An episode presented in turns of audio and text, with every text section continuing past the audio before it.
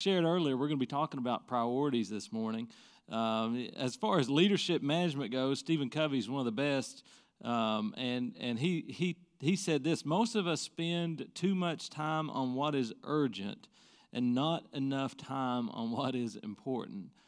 And uh, man, is that ever true for us in these days? That uh, we end up doing what has to be done today, and get lost and caught up in those urgent things, and miss the most important things. And that's what priorities are. They can define what is most important to you. And priorities are lived out, not just talked about. People can see them in your lifestyle, and that's what we're going to see with Paul this morning. Uh, another author, Dallin Oaks, said this Desires dictate our priorities, priorities shape our choices, and choices determine our actions. So this morning we're going to we're going to spend some time here in Romans chapter 1. We're going to look at three things.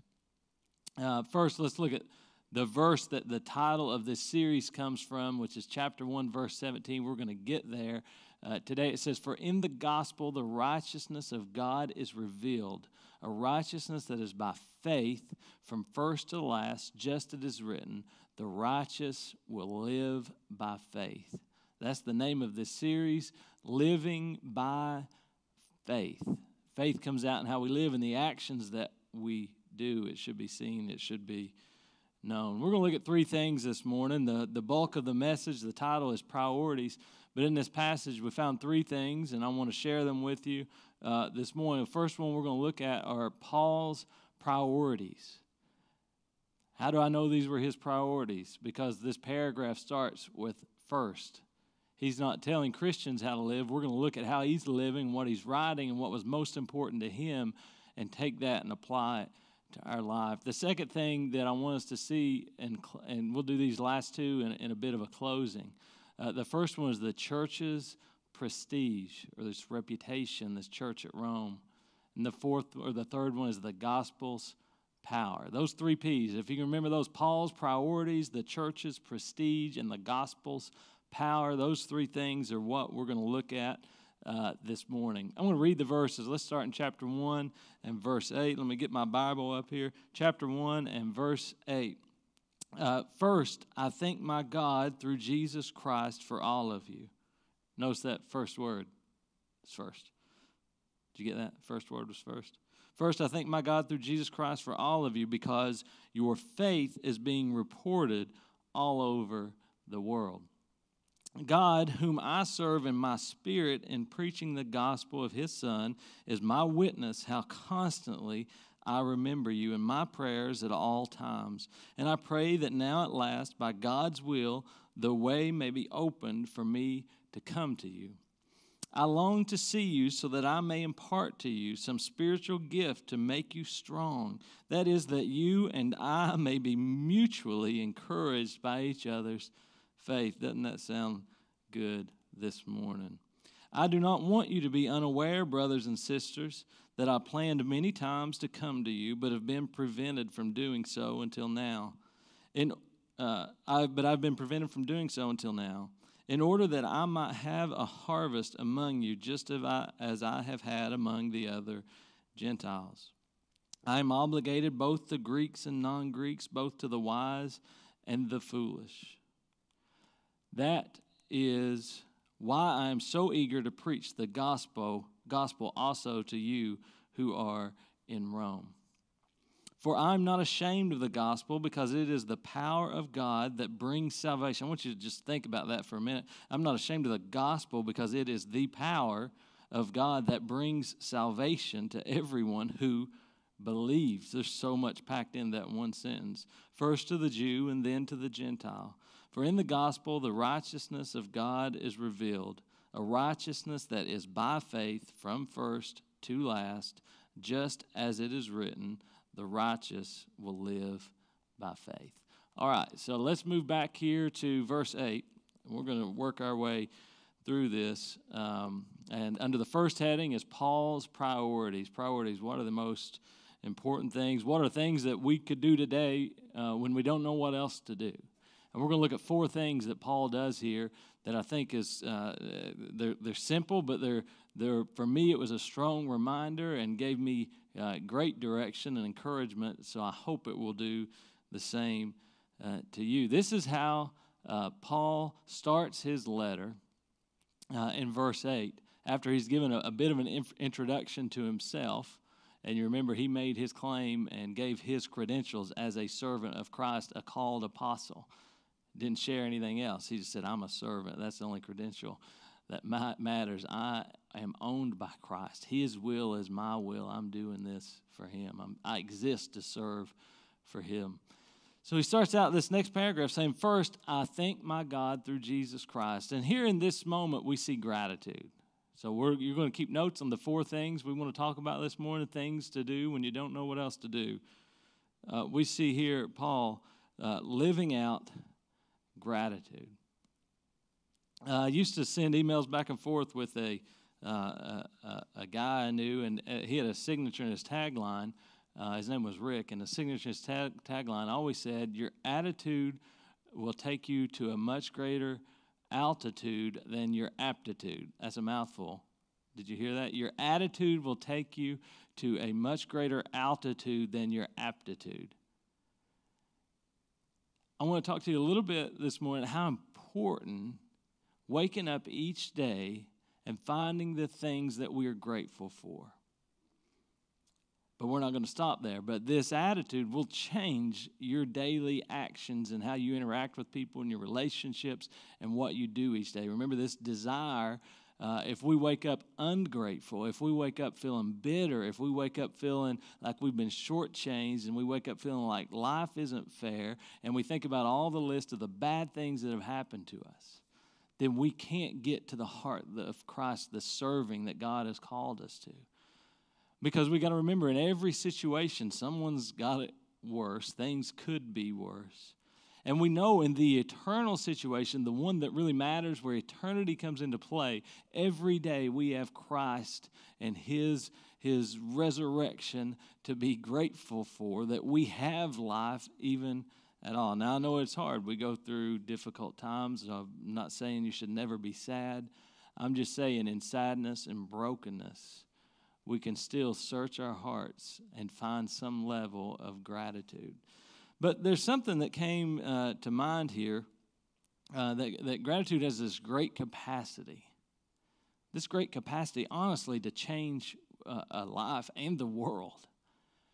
But it never gets a chance if you keep it in. I'm not talking just about an attitude. Paul didn't just have an attitude of gratitude, he took the time to express it. And, uh, you know, this last week, as I've been getting closer and closer to my final transition uh, from SOAR, I was, uh, a couple weeks ago, I was thinking about one of the, um, one of the people who were on the hiring committee that you know, asked me to consider the, the position. And, and, uh, and, and really uh, this one person, his name is Tom, and he lives in Tennessee, but he was on this committee and he, he really, uh, I remember him saying, I'm going to fight for the young guy. And I was a young guy, and I was not the obvious candidate, nor what looked like the the likely candidate. But he was really one that that helped me. And um, I thought two weeks ago, as I was making this transition, I said, I'm going to write him a little note, a thank you card, and just tell him thanks for uh, believing in me. Thanks for you know putting your reputation on the line to say I think this person would be good um, and to let him know he made a big difference in my life, a huge difference in my life. One person made a huge difference. Um, he called me this week. He got the card. This one little uh, example, and I, to be honest, I don't do a lot of handwritten thank you cards. I pray to start. Um, but and so don't think, oh, Jared's so good. He writes handwritten. This is one I've written in about six months. So, um, but just that one example of taking the action to specifically speak to something I appreciated uh, from him. I believe it encouraged him, uh, and I know the call encouraged uh, me. So I'm going to ask you this week don't let your gratitude lay dormant. There are things you're thankful for, there are people you're thankful for. Let it be known, let them know, share it with them, write them a note, give them a call, go see them, take them something. We've been, uh, we've been overwhelmed as we've all been. Our entire family's been in quarantine and, and separated for the last week and a half, two weeks almost now. Um, the people that have just come out and supported us, brought us dinners, been thoughtful, and we appreciate it. Your gratitude is known. So, priority number one when you don't know what else to do, express gratitude. Don't just feel it, find a way to express it. He says, he tells them exactly what he's thankful for. We're going to talk about this in a minute because your faith is being reported all over the world. The second thing that we find that he does is at the end of verse 9, uh, he says, um, after he says, God, whom I serve my spirit and preaching the gospel of his son, is my witness how constantly I remember you. First priority, gratitude. He's expressing gratitude. The second one is this constant prayer. Constant prayer. Constantly, I remember you in my prayers. I don't know about you, but that one gets me. Uh, and I've grown a lot in my prayer, la- prayer life over the last five years. I used to think it as this religious ritual where I would I need to, schedule 10 minutes in the morning. I'll stop for those 10 minutes. I'll pray. Uh, and then that evening, I'll pray and I'll pray over my lunch and that'll be my three prayers. And you know, I've done, I've checked the the the, the churchy boxes of the list of things I need to do today is to pray. And yet we find here in Paul this relationship that's so much deeper. He cannot imagine this being on a list of things to do. He cannot imagine living life without constant communication with his Creator. And we find that prayer is much more than you know uh, uh, um, a, a, a memorized uh, a, a memorized memorized words and lines and phrases, but is in like this deep connection of your soul to God. That that actually every silent moment you have through the day as you're thinking, you're actually in conversation. That you're talking to God, that you're trusting God. And not only was he in constant prayer with them, but about specific things. And we know Paul prayed for himself. Remember the verse that says he had a thorn in his flesh and he prayed God remove it three times. But here's what I want to say in these priorities for him was that his constant prayers were also consumed with other people. You know, he, he had never been to Rome. He knew a few people he had bumped into that were connected to the church at Rome. He had never been there. He didn't know a majority of them. And just in passing, he knew some of them. He didn't have deep relationships with them. Yet we find himself so burdened for Christ that he is waking up and, and, he's in constant prayer for these people they don't even know. I got an email this week from old friends um, that we used to go to church with years and years and years ago. It was just a short little uh, email from their phone. I would have honestly never thought they would ever be thinking about us and it just it was to me and Bethany. It said, "Hey, we, uh, Steve and Teresa, they were said we are praying for you and your church and your ministry as you navigate COVID nineteen and what this looks like for your church. Just know we pray God's blessings are all upon you." And I mean, I was just reading that that that email and I was crying because I was thinking about what this letter meant to those people at Rome at a time when they couldn't get on Facebook, when they couldn't be connected, when they couldn't see, and when it took days and weeks and months to find out what happened in this community or, uh, you know, back in Jerusalem, uh, to get this letter of encouragement and find out that Paul, probably the greatest name in the early church, had been constantly praying for them. This was not an occasional conversation or a religious practice. This was just an exercise, an overflowing of the heart and desires and connection and thankfulness he had uh, in his relationship with Christ. We find uh, here in verse 11, it says, I long to see you so that I may impart to you some spiritual gift to make you strong. That is, that you and I may be mutually encouraged by each other's faith. First, he expressed this level of gratitude. Second, he was in constant prayer in his life when he didn't know what else to do. I'm confident he was grateful. I'm confident he was in constant communication uh, with Christ. And we find this hunger that he had to have fellowship with other believers. If we need encouragement, there's no greater encouragement for me than to be with people of faith. People of faith that can just share a little bit of their story. Uh, whether it's Joey at the University of Pikeville that's leading their Cru ministry, and he's sharing what he's doing. I'm seeing his posts on Facebook as he is he is there in the trenches, sharing faith and being confident, and sharing Bible verses and teaching and doing Bible studies on the campus. I mean, that just encourages my faith.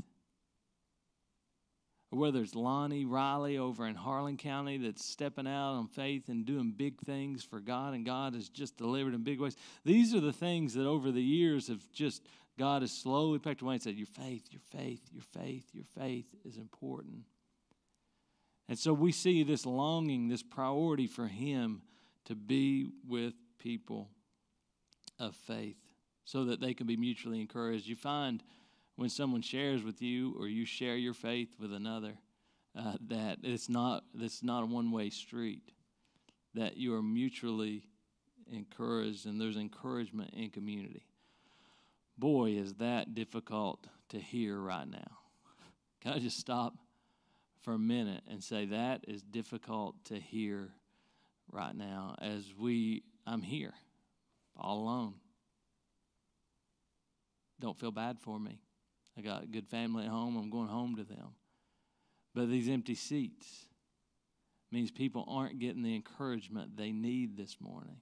We can be like this. Last week we did a Zoom call right after uh, church, and we had about 30 people, uh, you know, in all the families that were on that, that got on and spent some time together. But it is not the same, although I found encouragement in those 10 or 15 minutes hearing from one another. So find a way, even if it's a smaller group and, and you're doing your own Bible study, uh, we will help you if God's feeling you led to do that. Find a way to be in community with other believers. We find his heart here in, uh, um, uh, let's see, I think it is, uh, yeah, in order that I might have a harvest among you, just as I've had among the other Gentiles. That's the last part of verse 13. So his priority was uh, express gratitude, be in constant prayer, have fellowship with other believers.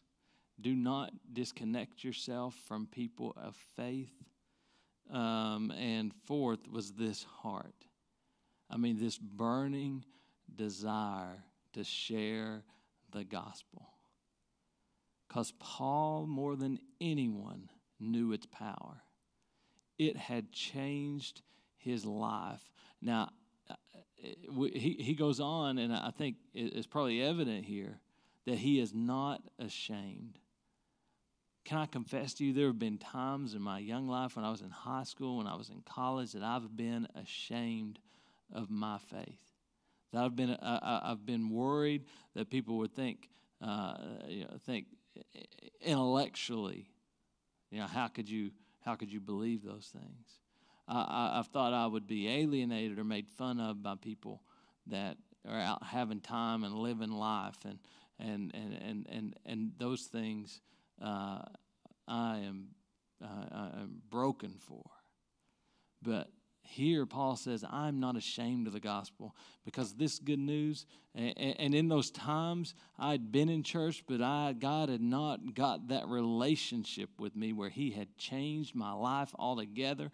And once God does that for you, once God does that for you, you have no uh, you cannot control the desire you have to share the good news of Jesus Christ. Now, I don't mean be a Bible thumper and and everybody you see just be throwing verses at them and condemning them and showing them why what they're doing is going to send them uh, to hell because the only thing that they're doing that sends them to hell is not having faith in Jesus Christ. Now, we can get uh, we can get all worked up and you know saying, "Oh, you're doing this wrong, you're doing that wrong." Uh, you got to you got to do this right. You got to you got to stop doing that. And that is not the gospel of Jesus Christ. The gospel of Jesus Christ is I got good news. I was doing all that too. I was broken. You're a mess. You got no righteousness, but there's hope. You are broken, and you were broken in your relationship with God, the Father, and Jesus made a way for that to be reconciled. And so he had this burning uh, desire to, uh, to share the gospel of Jesus Christ. I ask you those four simple things Paul's priorities, um, express gratitude, be in constant uh, prayer, find fellowship and community with other believers, and let's share the gospel. Share it directly with a friend. Share it by living it. Because here's what we find. We, so we got Paul's priorities. You're thinking, man, how many points are in this sermon? What time is it? Uh, yeah, I'm, I'm in good shape. We're in good shape. I got a few more minutes here. So we saw Paul's priorities. What I want us to see in this is back in verse um, uh, verse eight. Is I want you to see the church's prestige the church at Rome, I want you to see that their faith was known. Prestige means reputation or influence arising from success, achievement, rank, or other favorable attributes. For some reason, Paul says, Hey, listen, you're you're a young church at Rome, but the world is talking about you. And they're talking about one thing, and it is your faith. It says your faith has a reputation. It's being reported all over the world. I'm gonna, I'm gonna, I'm gonna ask you, what's your reputation? What are people reporting about your faith? I pray about our church as a as a congregation of believers. When people in the community see us as a, another body of Christ, are they saying those people are living out their faith? That's what I want to do every single day is build you up and myself up uh, that, that we are able that we are equipped with the holy spirit's power to live out our faith. And we know once he gets a hold of us we have no choice but to be different. How was their faith known? How did they look different what was there to report you can't see what someone believes but we know that good works are evidence of a changed heart. That faith without works is dead, which means real faith, real faith can be seen. Can yours be seen? Maybe it was in their, their righteous living. They lived in as immoral society as you can go ahead and imagine as no don't do that it was as bad as you could imagine. Okay, immorality was uh, was was everywhere in Rome and in this society and culture. And maybe they were just seen as they were the one who had sincere marital relationships where they cared about their neighbor. Maybe they were the ones who who were not just killing for fun. Maybe they were the ones uh, who who were giving up and not being so materialistic and not saying, you know, life is all about greed and me and myself. Maybe, just maybe, they were living differently and more righteously than the culture that was around them. Maybe it was in the grace they gave to others. Maybe it's the unconditional love we share for one another. Maybe it's the lifestyle and the choices uh, that we make. I remember the story of the friends who had a uh, their friend was was paralyzed. He was sick. He was in he was bedridden, and they were trying to get to Jesus, who was in this house, uh, and they couldn't get through the door. It was so crowded. You remember? And they got up on the roof and they lowered him down through the roof. You remember this?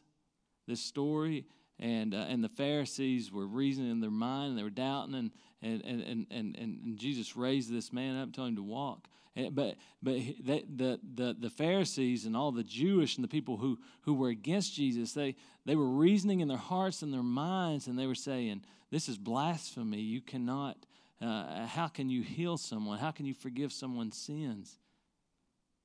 Because the first thing he said was he looked at those men that had taken an action, who believed if they got their friend close to Jesus and they lowered him down through the roof, they took that action. He looked at them and said, I've seen your faith.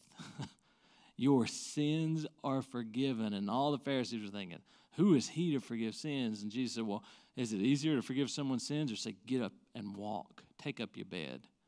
And the guy took up his bed and walked. And you can imagine in that moment, in that time, it was chaos. It was, oh my gosh. But their faith was lived out. We find this church at Rome had a bit of prestige because of one thing, and that was their faith. Let your faith be reported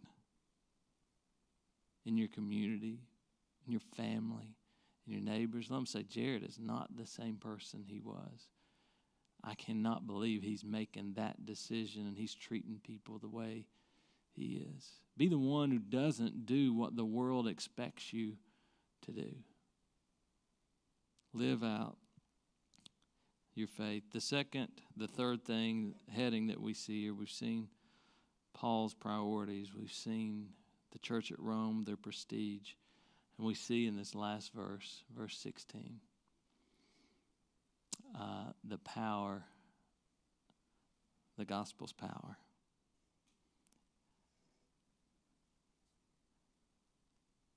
He prayed earlier in these verses, if you remember, says he's wanted to come to them many times. Uh, and into verse 10, it says, In my prayers at all times, and I pray that now at last, by God's will, the way may be opened for me to come to you. Paul wanted to get to Rome. He had never been there. He didn't know these believers, but he wanted to get to them so bad he couldn't stand it. He had this heart while God was uh, while, while God was his Savior and he trusted wholly in Jesus Christ, he was using the capacities he had. And even in difficult times, he was dreaming about what's next and what he was going to do next. He, even as he went to Jerusalem, not knowing whether he was going to live or not because he was going into hostile territory, he wanted to get to Rome. Not only did he want to get to Rome, he wanted to get to Spain on the other side of Rome. And he just had this heart, this vision, this power, this, this hope for the future to share the good news of Jesus Christ. And he said, I'm praying for God to make a way. He had been praying and wanting to come for some time, and sometimes God says no. And that's where Paul was in life. I wanted to come to you, but circumstances and he believed, I know it was God's sovereignty, he'd just been saying no up until this point. It has not made itself available. And he's saying, I'm praying for God to make a way. This morning, you may be praying for God to make a way in life. Let me tell you, he can do that. There's this story, because this, this is powerful. Um, this was uh, uh, uh, in Romans 8:28, one of the great verses we all know we'll get to, and we know that in all things God works for the good of those who love Him, who have been called according to His purpose. Bethany and I were reading this devotional we do uh, each day yesterday, and this was the story that was in it. It was about this the poet Cowper was subject to fits of depression. One day he ordered a cab and told the driver to take him to London Bridge. Soon a dense fog settled down upon the city. The cabby wandered about for two hours and then admitted he was lost. Cowper asked him if he thought he could find the way home. The cabby thought that he could, and in another hour landed him at his door. When Cowper asked what the fare would be, the driver felt that he should not take anything since he had not gotten his fare to his destination. Cowper insisted, saying, Never mind that.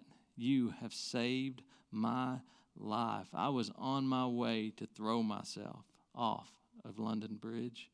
He then went into the house and wrote, God moves in a mysterious way, his wonders to perform. He plants his footsteps on the sea and rides upon the storm. You see, Paul was praying to get to Rome, and we find out eventually God does make a way. Probably not what Paul was hoping for. But we know in those last days that uh, in, Paul's missionary work, uh, he was taken to Rome as a prisoner. Isn't it funny how God answers prayers sometimes in His time and His way? And yet, we know from the book of Philippians, as Paul writes, one of his last books, he talks about that he has learned in the last chapter of Philippians that he's learned to be content, whether he has a lot or whether he has a little.